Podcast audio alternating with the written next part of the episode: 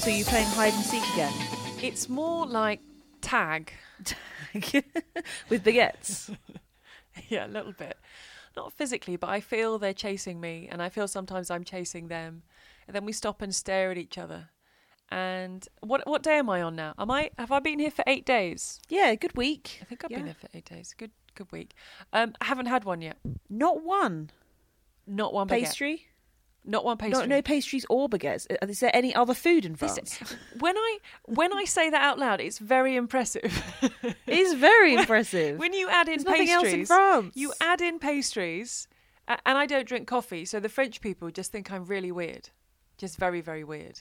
No coffee, no pastry, no baguettes. There's nothing left. So what, what have you been eating? I've, I've tried to be healthy because you know what it's like at Grand Slams. You can go very unhealthy.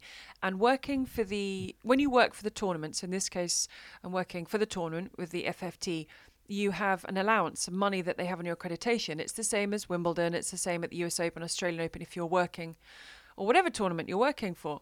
Yes. So you have your allowance and, and you go into there's a little shop, little boutique full of food, and there's there's all the sweets. There's all Haribo's. There's like a wall lined with Haribo's. There's a wall lined with baguettes. There's a wall lined with pastries.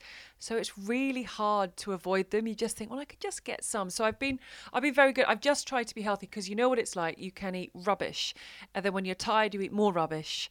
And then when you're not tired, you eat rubbish. And when you're in a hurry, you eat rubbish. And you just eat rubbish. Has that ever happened to you, or is that just me? Oh yeah, of course it happens all the time. But I think I mean I'm not in France. I'm in Salford, doing it off tube.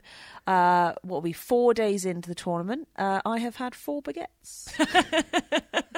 so, so at least one of us is uh, is doing all right. So I'm quite proud of Brilliant. that. I, I've actually, I'm not sure if anyone was watching, but I went in to a little place with a little shop for the food.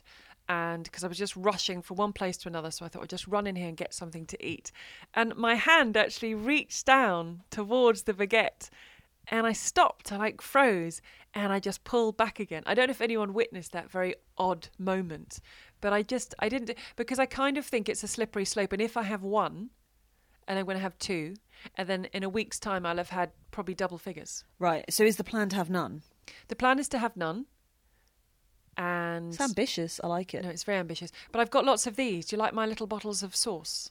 Little bottles of sauce. Yeah. That looks like oil. It's olive oil and balsamic vinegar, a little bottle. Because every time I'll, I'll get a salad and they just try and give me bread. So I've avoided the baguettes. You go up to pay and they say, Would you like some bread with your salad? I'm like, I really don't want bread with my salad. So they give me bread and a little bottle of sauce. So I've just got lots of little bottles of. It's basically it's your present from the French Open. There you go. Excellent. How how many bottles will I get? Will I get fifteen? One a day. Yes, you probably could. No, I'm not going to give you all 15. I'm going to keep some. I might give them to my other friends. you know, That's some Christmas people, sorted. You know, some people give tournament towels. I'm giving them a 20 ml bottle of vinaigrette balsamico. Nice. That's They're going to be so chuffed with that. 20 mil. I am a generous person. I just hope they don't search my bags when I go through the airport and they wonder what all these little bottles of oil are. So no, I've been I've no I've I've been quite good, but look, it's only day four, and we speak every day, and there's going to come a time when I'm just you know dragging myself towards the baguettes. But it's been uh, no, it's it's so far. So oh, I haven't had another COVID test yet. No, you don't need one yet, do you? Friday. My window opened today. I didn't jump through that window straight away, and I've I've left it till the latest possible time to go and have the biro up the nose twice. But then that's it, right? And then you're good to go for the rest of the tournament? Yep. Then I'm good to go till I come home, and then have a couple of weeks in quarantine, Perfect. resting and eating salad with vinaigrette balsamico. Churning through the oil and vinegar. I've got lunch sorted for a couple of weeks, but it's um, but it's going well. I think. Look, we're four days in. You're covering it as much as I'm covering. We actually did a little show together for Five Live the other, and that was very nice. it but the funny nice. thing was, for Five Live, you're obviously covering and focusing on the British players. Well, we were. like very. Well, well, not anymore. were. You're not anymore, but you were. But I, on the other hand, have not been No, no, you're you're international. sort of covering the wider picture. So I run up to do the show with you, and the whole half an hour is about British players, and I was Well, like, it was. it's lucky I've got some experts on hand, so I can say, "So, remind me how this match unfolded between X and and Y." And but that was nice. We got to spend a little bit of time working together. Well, you could guess the ending. In each match, the Brit lost. Yeah. Wasn't happy, was it? Wasn't wasn't. But they're still going strong. Strong is that too strong a word to use in doubles? We're going in the doubles. Oh yeah, but we're strong at Going in the doubles. doubles? We're good at doubles. Yeah. Don't worry about the doubles. No, that's for sure. Very good doubles. We had a nice message on Instagram. Oh, did we? Oh, I've got an admission. I've got an admission to make. I've lost the password to our Instagram account. Oh, you can't get on. If uh, no, I can't get on. So, if anyone has contacted us via Instagram, I do apologise. It's not rudeness for the delay in replying. I just can't. Remember, this happened with a Twitter account, Oh, we had and to I start again, got our Twitter we? account. Yeah, I got it blocked and locked down. It might be happening with Instagram as well. But Isabel cleverly found us through my Instagram. And she said, Hello to you both. I'm Hello. Isabel. I live in Paris and I just want to say hi. Also, that I've been following the Live at RG show that I've been doing, enjoying it. My twin sister has a twin sister, Ivy, and we're big fans of the Tennis podcast. Lovely. It's nice, isn't it? That's lovely. It, it carries on. And we were so looking forward to going to Roland Garros this year because we had tickets for Philippe Chatrier for Friday. But unfortunately, we weren't amongst the thousand people selected because as they reduced the numbers, they would then take a selection of people from the overall number of people that booked tickets. She said, a little bit sad. It would have been the first time in Roland Garros. The new roof looks amazing. And then enjoy your time in cloudy Paris. I would add slightly cold and slightly wet Paris. So um, lovely for Isabel to get in touch. But can you believe she had tickets and just didn't get in because obviously the numbers have gone from around, what, 11, 12,000 down to 1,000? I know. Oh, it's such a killer, isn't it? A bit of a heartbreaker, but can kind of understand the, the tournament trying, uh, trying, you know, working with the Yeah. information that they had. At the, you can only do that, really, can't you? You can't predict this, these situations, and uh, you know, it has made a massive difference having the thousand people in. That's that's for sure. But so sorry, Isabel, it wasn't you. Just have to cheer extra loud from home. it's it's been really nice to have the fans in. Uh, People think, well, look, there's only a thousand, so they're not going to make a noise. Today was actually the first time I really noticed it. It was Stan Wawrinka against Dominic Koepfer on Suzanne Lenglen, and I felt like the majority of the thousand made their way to Suzanne Lenglen, sat close together, and really made themselves heard. I mean, that's the first time I've really heard the fans in full voice, and it was really nice to hear because we've missed it. Yeah, even a small amount of fans makes a big difference, doesn't it? You can really feel the noise and feel the atmosphere much better. You kind of get the the reactions, you know, because we've had the fake crowd noise and the little ripples and that sort of thing. But it's the uh, when Pierre Hugues Herbert misses a volley on top of the net or a drop shot, and then suddenly a thousand people go, "Oh." It's, it's that sort of thing. That's what you need. Yes, they expect you to make that ridiculous shot. That's what they expect from their French players. and the players can put their arms up to the crowd when they win and they can celebrate. But on the flip side of that, I was watching Coco Gauff's match this evening and you get to hear I'm really appreciating and enjoying the things that you wouldn't normally be able to focus on. So Coco Gauff just constantly talking to herself, telling herself to come on, what to do, what not to do, because you don't have the buzz of the crowd or the cheering and the clapping, because normally you only get dead silence just as they're about to serve. And then for the point, you might get a little bit of a ripple of something, and then everyone erupts again. But now you're really, you're really getting to hear everything. And I'm quite we don't want this to continue long term, but in the short term, I'm actually appreciating appreciating it for what it is. Yeah, you, d- you're definitely seeing a different element because you just don't see so much, I suppose, in between the points. And sometimes you'll see them muttering and that sort of thing, but you don't really know what they're saying. And it has been nice, I think, in terms of that you feel almost like a little bit closer to the players on the court. You kind of feel like you're just standing and at the side watching them. Um, but yeah, of course, I think everybody's really really missing the fans, but it has been so great just to have that that thousand people. It doesn't really look like a thousand people on TV. It kind of looks less than that. Um, even though you know it's the maximum, you know everybody's in there. But Yeah, but it's they're not big all place. in one. But they're not all in one place, are they? No, they're all scattered. I don't think anyone's gone up to the top, have they? It's it's a thousand scattered across the court, so you get sort Yeah. of little clusters and little pockets of, of people. Maybe they've got in and wonderfully for them, their favourite player or something is somewhere. So they're sort of, as I say, the most I've I've seen sort of clustered together was for the Wawrinka match this morning, and then Herbert and obviously Nadal, and when it's rained. because wow, we can go and watch some tennis where there's a roof and and sit on there, and it's nice just around the grounds. I mean, look, the positive side, if you're working at a tournament, is you can get places if you need to get somewhere quickly. Yes. Because No crowd to fight through. I was speaking to a friend today, a colleague today, and she said she was waiting to come in this morning. And then the announcement went round the gates will be opening in five minutes. And normally, I know in Australia, I try and get in before the gates open and the crowd rush in. Wimbledon, you want to be in before the crowd. And she was like, I've got to get in. I've got to get in before the crowds. but then, you know, five, ten minutes later, the doors open, like five people walk in. and that's, that's rush hour. Yeah, nice to have a bit of space, I suppose. Have the place to yourself a little bit. It is, and they've made it bigger this year anyway. For people who will come back next year, they are changing, they are developing. Roland Garros looks very different this year anyway, and I think they've just made it more spacious because they're not dealing with the biggest plot of land when you compare it to the other Grand Slams, and it's in a residential area, but they so there there is more space and there is more development and also with these with the floodlights i know we have no official night sessions but we've had an 8 minute past midnight finish Yes, I know. I just kind of assumed there would be a curfew because that's what you've got at Wimbledon. It's an 11 o'clock curfew for the lights because people live there.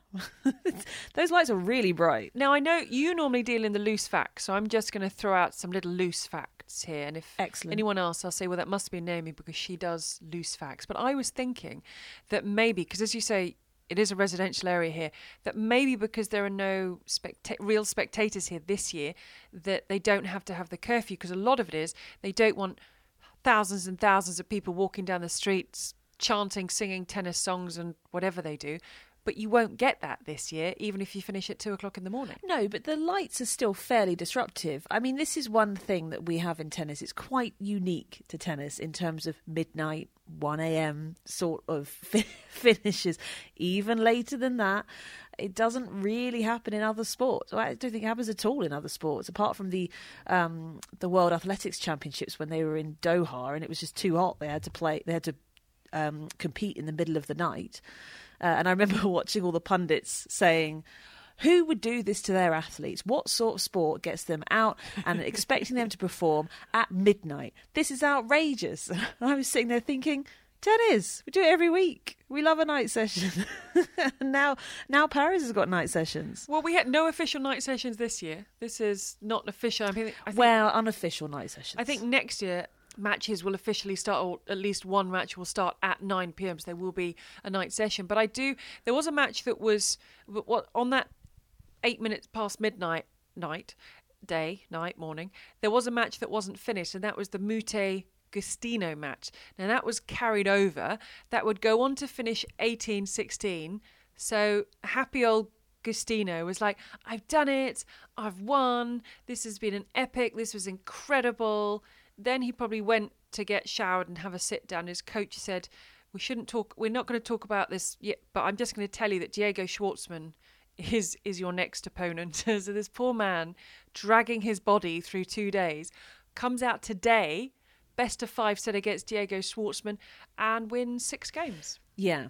And often that happens after the epic, right? That you're just a bit toast after, especially if you're not used to it. I forgot in the first couple of days. I forgot that it wasn't a tie-break final set, and it could go on and on and on and on Yes. and on and on and on and on. That has happened a few times. has. It's the only one now. And people are saying, you know, and because the conditions are a lot heavier, we're getting more of these kind of matches because it's a little bit more of a grind. Are you in favour of this, or would you stick in the cap?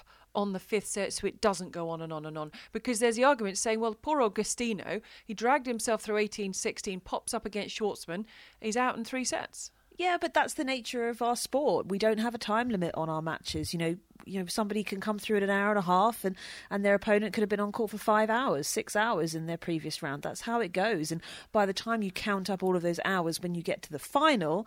It makes a huge difference. You know, Rafa barely losing games, in and out, job done. That's what the champions do. You've got to be clinical early on. And now Dominic Thiem's starting to be a bit more like that as well, getting things done in straight sets, not messing around too much. Got in a little bit of trouble in in the uh, the third set, but he got away with it. And yeah, I just think I think that's part of it. I'm totally on board with the unlimited fifth set. I love it. I think it's great. On the clay, because we're not going to get the uh, Isner Mahut situation, and we're not going to get you know we had the Wimbledon semi-finals, didn't we, a couple of years ago, uh, which were exceptionally long. I think on the grass you really can fall into that trap. Um, a little bit more frequently. But on the clay, I don't really see it. The 18 16, I mean, for me, that's sort of going to be the maximum ish um, that that these these matches would ever go to because it's just too physical. But even that is enough to knock a player out for the next round. Well, they should have won in straight sets then. I love how sympathetic you are for these people. what are you doing? Stop messing around. That's that's that's how it goes. You know, you you want to be fresh for your next round. Win quicker. I love the lack of sympathy here. It's your fault. If you'd got the job done, you wouldn't be in this situation now.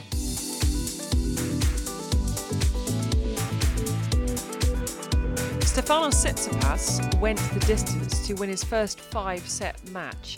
He looked absolutely down and out against Jaume Munar, who went two sets to the good.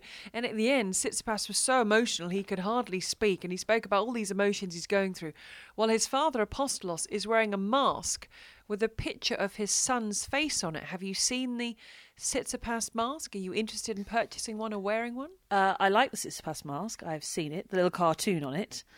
I think it's great. Why are you looking confused? You like it? Well, I've just quite enjoyed the branding of masks now. I mean, they, they were on it, right? The Nadal team on it with their fluorescent pink masks with the Nadal logo on no, it. No, but there's a there's a logo and there's what if your mum sat courtside at Wimbledon, masks were needed, and there was a picture of you on her mask. Well, How would that picture, go down? It's a cartoon. It's not a photo okay. of my face. Okay.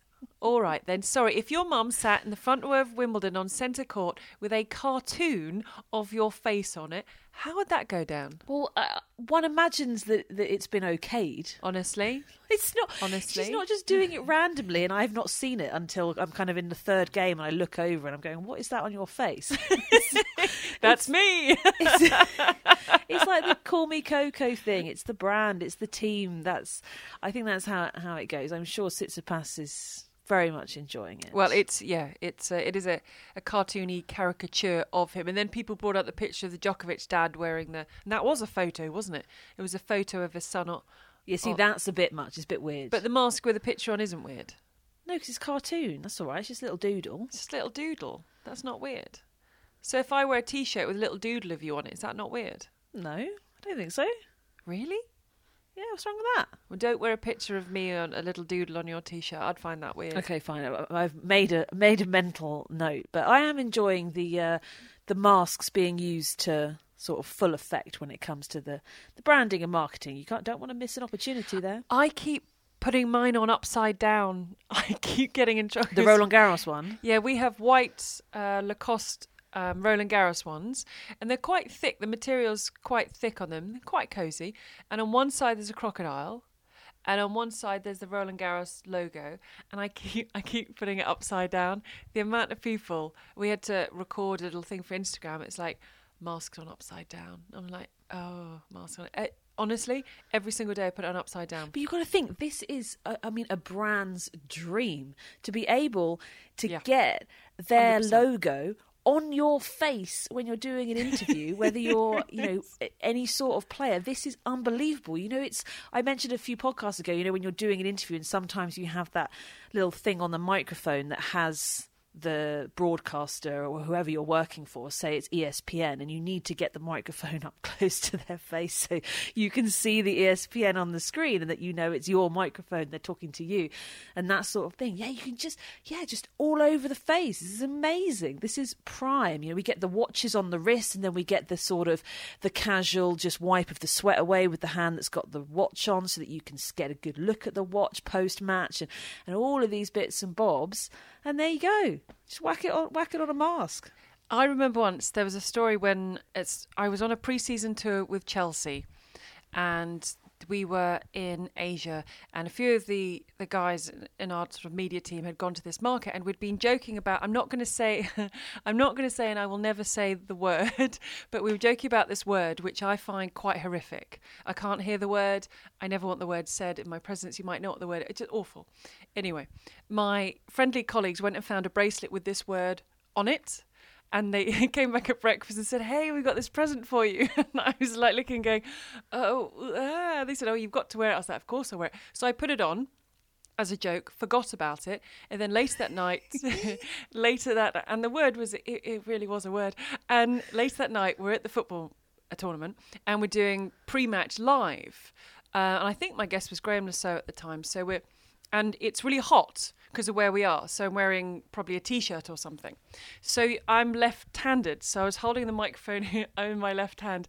I had the bracelet on my left hand that I'd forgotten to take off. So again, you sort of put the old microphone up to your guests so they can hear. And I looked down and noticed this bracelet to the point if it had shuffled a little bit towards me, the word would have been there for everybody to see. So I suddenly realized this and we're live and there's nothing I can do. And I was kind of sort of trying to shake my wrist so the bracelet would slide down, just thinking, please don't let it turn over. Please don't let it, please don't let it turn over. Because it was, yeah, it was something that would have gone out live in a lot of places that probably that probably shouldn't That's have done. amazing. And I actually found that bracelet the other day. Um, I never obviously wore it again, and I don't even know why I had it on on, on at the time. It's um, yeah, but that was one of those moments when you think, oh wow, this this could turn out.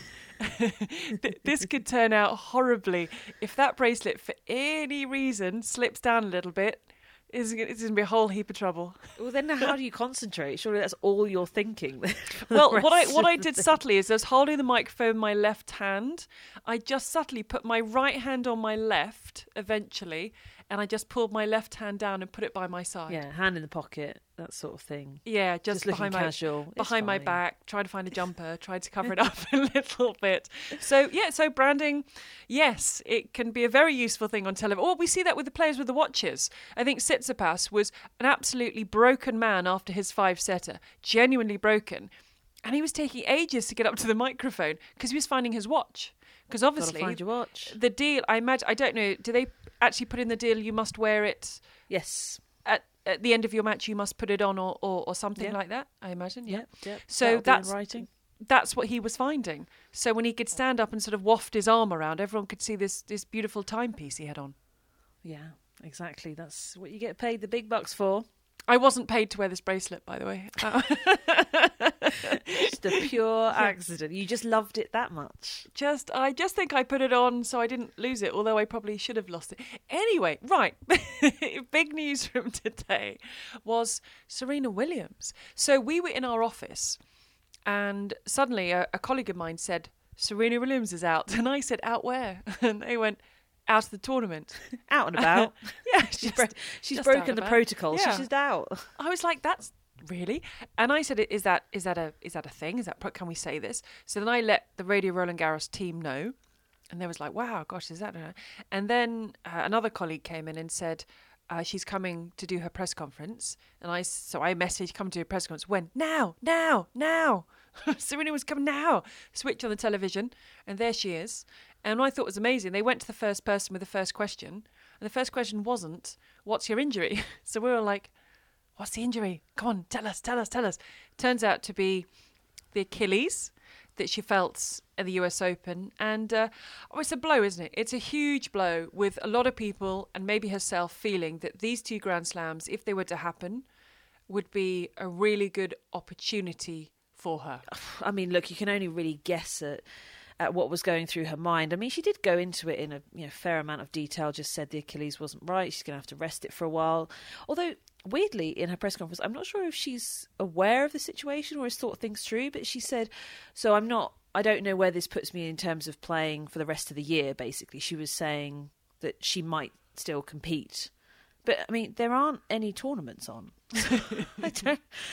I don't know what she's talking about. I mean, there's a, there's some rumours going on about um, the WTA finals might get moved, uh, but then will they still be at the same time? Wouldn't you think you'd bring them forward a little bit because otherwise there's a, there's just too much time to to wait. Um, but yeah, I uh, yeah I don't know. There aren't any tournaments. There are no women's events. There's one in Ostrava. I think that's the only one. So, so I was thinking, I don't know where you think you're going to play. There's nothing happening, and you haven't qualified for the WTA finals. So I don't know. But yeah, I mean, when it comes to the injury. I mean, she didn't seem to be hindered in her first match at all, but it has been something she's been talking about a lot since the US Open. Maybe the feel of the clay under her feet. I don't know. I'm just speculating. It it is a big blow for the tournament, but I think she she also said something that was quite interesting that the semi-finals at US Open was not up to Serena standards, and that she was disappointed with the semi-final. Um, even though I think she also acknowledged that it's still a, a good achievement, she just says my levels are are, are bigger than that. Um, and so maybe she just realised I, I can't I can't go to the final with you know c- carrying this injury on the clay, heavy heavy conditions, that sort of thing, and and and that was the, the smartest thing to do. Who knows? Um, but yeah, that's it. I mean, it's probably almost certainly her year done. Well, I think maybe quite clever wording by her because if she had said, um, "Yeah, no, that's it. I'm I'm shutting down 2020," that's the headline. Serena Williams out for the rest of the year. Do you know what I mean? It beca- that that's all it would become. Yes, this was a news story, but it wasn't as dramatic as season over, which it probably is. Look, in all intents and purposes, she is probably done for the. And normally at this time of the year, she'd be done anyway. Yeah, true. Absolutely, yeah, she would have already been done. Finish after US Open. Yeah, in the last last few years post US Open, she's done anyway. But can you imagine the headline if she had actually said those words?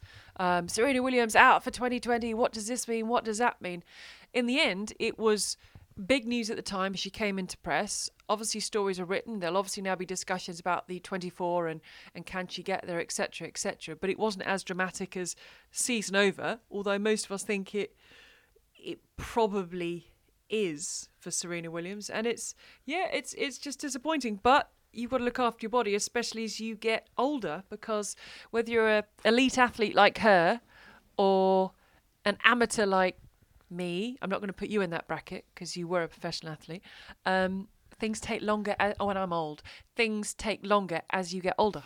They do. And so 2021, it's her 40th year. Yeah. Not on tour, 40th year of being alive.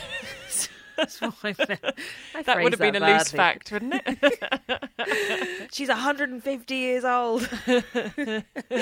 uh, no. Um, but yeah, it, it- yeah, it just, I mean, it's extraordinary. I mean, what she's able to achieve, of, of course it is. But uh, hopefully she can be back fit and firing for 2021. She's got to get set for Australia. And hey, do you know what? The good news is she'll be back at Roland Garros before she knows it. It's only in May. She don't have to wait very long at all. I have just seen a tweet from Courtney Nguyen, a good friend of hers, and she said, Stan Wawrinka 2020 Roland Garros champion. I said it. Ooh. Oh. Big call, Now that. there's, there's a. I mean, he was very impressive today against Dominic Koepfer. He was very impressive against Andy Murray, but then by Andy Murray's admissions, Andy Murray wasn't so impressed with himself. Condition one. A lot of this is coming back to conditions. Who can hit through the ball? Who's going to play well on this? I mean, Dominic Thiem's already said, "I love it being sort of cold, wet, and windy. This is what I grew up in." Well, you've got Nadal saying, "Well, hang on a second. Where's the sun? Where's the heat? Where are all the other bits and pieces?" And Stan Wawrinka is just—he's just quietly going about his business. He's looking good, isn't he? He's looking comfortable. He's just happy, kind of ticking along under the radar. What is he, 16th seed? But the match we all want to see Stan Yes, Wawrinka, yes, Dominic yes. Thiem, Yeah. Philippe Chatrier. Amazing. Bring it on. Because I think Dominic Thiem will say, Oh, I like these conditions. Okay, yeah. When you're playing Stan, are you going to enjoy these conditions? Mm, I'm not sure because he's going to want that ball kicking up to the single handed backhand against Wawrinka. I can't wait. If that doesn't happen, I'm outraged. So I think we've got who have we got in the way? There's a, there's a few a couple of players in the way. They've got to get through another round yet.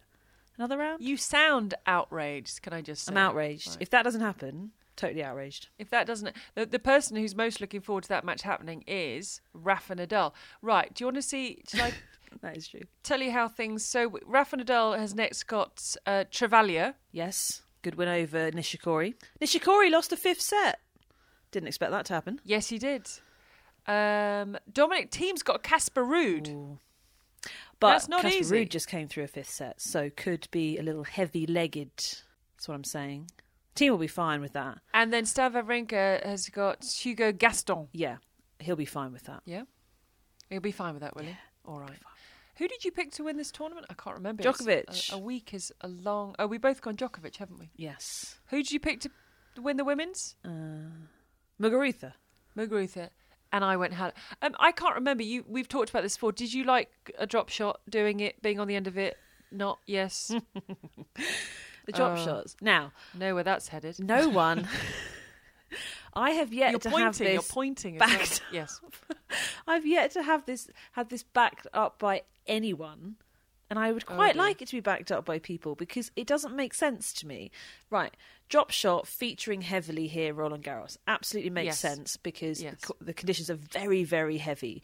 I think it's brilliant. I think we should see more underarm serves as well. It makes complete sense. I mean, I don't know what got into Djokovic's head. I know the drop shot's working, but how many did he hit in his match? He attempted 25.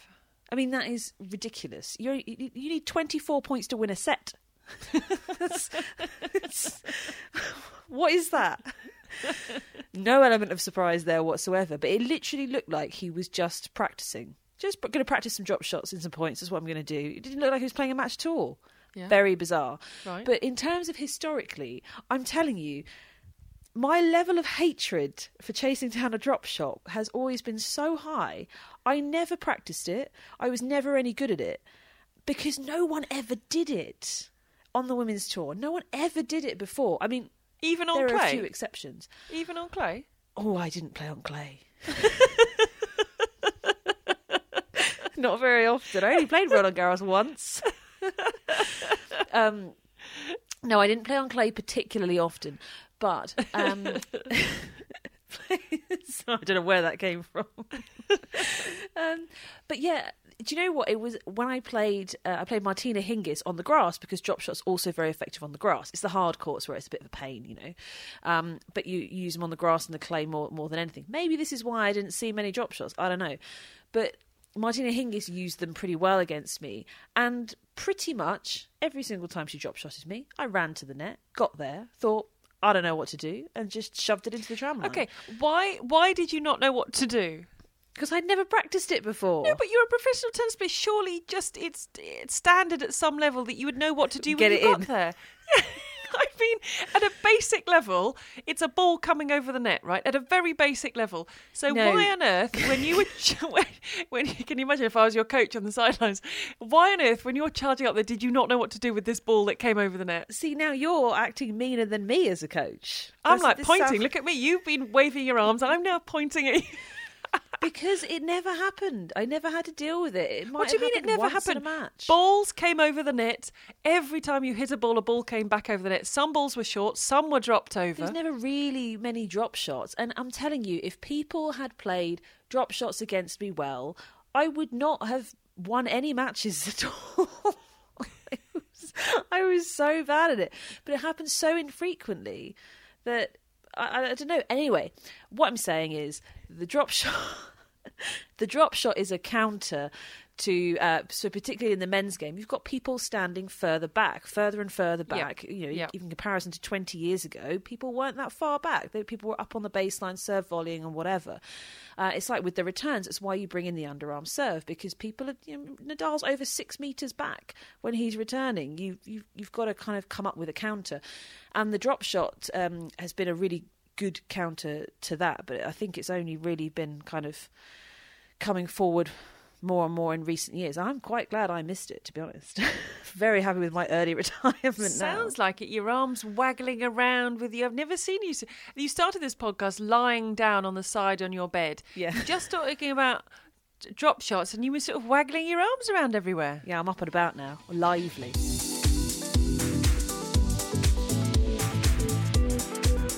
Do you think the underarm serve is disrespectful to the opponent? No. No. And come on. Who thinks that? I know people think that, but come on. I'm putting that question out there because I think Nadal. There was a really good quote from Nadal in press today because Mackenzie McDonald underarm served Nadal, and it Wasn't one of the good ones, was it? no, it didn't. It it, it didn't. It didn't. It didn't Nadal work out practically that well. walked up to it. Nadal wasn't ready at all for it. Was caught totally flat-footed, way deep in the court, and he pretty much had time to walk to the ball. I think Nadal was making the point that if you're thinking about using it tactically, then it's fine. But if you're just trying to be a cocky little web, I'm not saying Mackenzie McDonald was, but if you're just trying to sort of cock it in and think you're being quite funny and being a bit cocky, then it's disrespectful. Can you see it as No, being? Mackenzie McDonald was desperate at the time. He'd barely won any games. Yeah, no, one game, he wasn't being disrespectful. He was just, he was like, brain freeze. What do I do? I've got to do something. Everyone always says you should underarm serve Nadal because he stands so far back. Ah, but but can you see why some players might get the hump when they were underarm served at? No, no, not at all. like literally grow up. I don't even I don't even entertain this as a conversation because Oh. back however long ago it was with tennis being around for such a long time, everybody served underarm. And then some clever clogs figured out that hitting the ball above your head was going to get you a bit more pop on the serve and that you could do well with that. And everybody probably looked at him and said, All right, cocky little so and so, what's going on here? You can't do that. And then, shock, everybody figured out, oh, it works. And then they're all doing it now. I mean, it's absolute nonsense. It, like, it's a legitimate tactic. It's exactly the same as hitting a drop shot. If it, do you know what? It's also inc- as as McDonald demonstrated. It's incredibly difficult to hit a good underarm serve. Sarah Errani put some in that weren't very good. I think um, uh, Niculescu did one against Danielle Collins. She just came and thumped it away. It was like, nah, it's not good enough for me. You're going to have to do better than that. Didn't Niculescu did one a match point against Vonarova in qualifying? I Yes. think it was like her fourth match point, and she underarm served. Yes, Sasha Bublik did one on match point, I think, against Always, Cristian Garin, who then that. tried to claim he wasn't ready because he didn't take a But he was in position. But he was in position. he was there rocking at the back of the court, looking at him. Um, but yeah, uh, do you know what? Bublik does them really well. Kyrgios does them really well.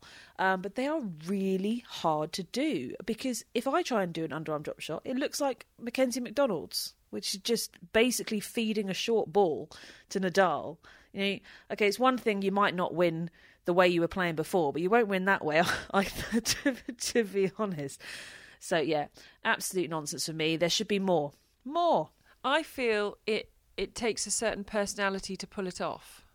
Can you see that? I feel Definitely. that like I can't. That there's certain players I can never see David Goffin, for instance, doing an underarm serve. It's just not.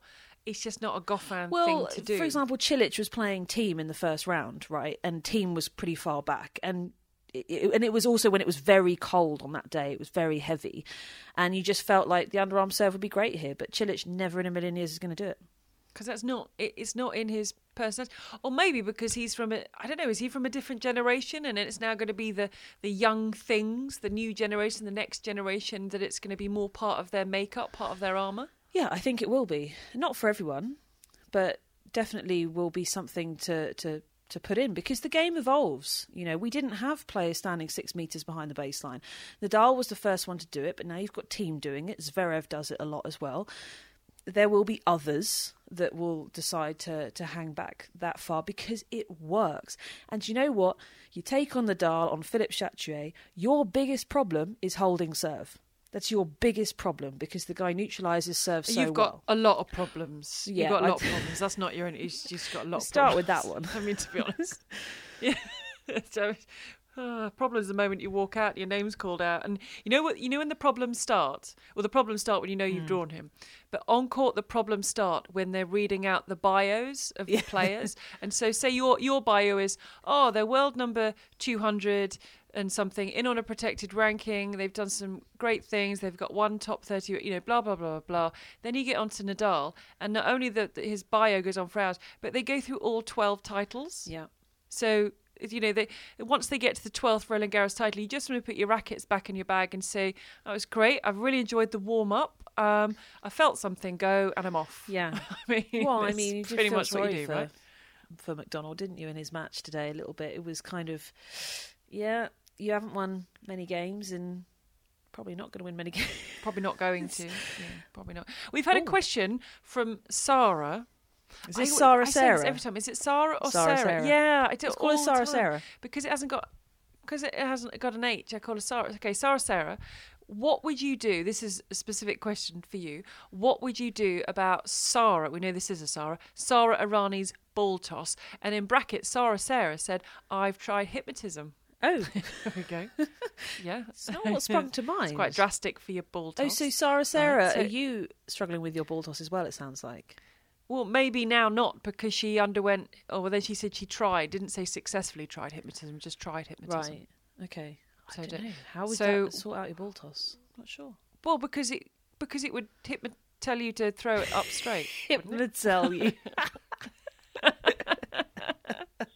It- It's, it's Problem it's a- solved, everyone. it's it's after midnight where I am. it's been a long day. so Um, if you can't but- hypnotel Sarah around to, to throw her toss straight, oh my word. Oh, that's amazing. That's going to come out on air for me You- tomorrow. You're the one that's meant to have baby brain. I've just got tired brain. right. So what would you do, um, a former professional tennis player, about you hated drop shot, about Sarah Errani's ball toss? Well, can I just say that match was very entertaining and very enjoyable. And odd. Very bizarre. Yeah, I had a look at the stats and I was uh, going around our, our room. We had Naomi Broady in and, and, and a couple of other commentators and getting them for bids on how many breaks there had been.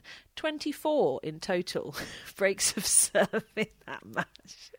There were 13 holds. it was amazing. It wa and and it and it all. I mean, poor old Kiki Bertens. I mean, her whole body just seized up at the end, and she actually left in a wheelchair. Yeah, it was it, it wasn't good. But good news is seems like she's okay now. Um, but back to the ball toss. Sorry, yes, ball tossing. back to the ball toss. What would you do? um, well, I mean, it's quite difficult, isn't it? Because it can be partially mental and it can be quite technical as well. Uh, so we also saw Coco Gauff struggling with her ball toss um, in her match today, which she lost. And she's somebody that you could look at and say is very technically sound on the serve. And actually, she is pretty much. There's a couple of little areas you might want to tidy up, but it's, it is pretty tidy in general. But it's quite quick at the beginning. And for a ball toss, if you get tight, and it's the same with Errani because I think she's got this mental thing about ball tossing. She's also pretty self conscious that she does an excessive amount of ball tosses in relation to how many serves she actually hits in the match. Then, you, I mean, you just you go quickly, and both of those players go quite quickly with their ball toss. And if you carry any tension through your shoulders, which do you know what? When you get nervous, that's what happens. When you're five all in the third, that's what happens. There's nothing you can do about it. Then that quick motion becomes quite jarring, and it really breaks up your rhythm of your serve. And you, you're basically just chucking the ball up. You're not placing it up. There's no, there's no rock back. There's no momentum with what you're doing, and you need everything to work in sync. The serve, particularly, it's the same for every shot, but it's a real chain reaction and you you've got to have that kinetic energy moving in the right direction.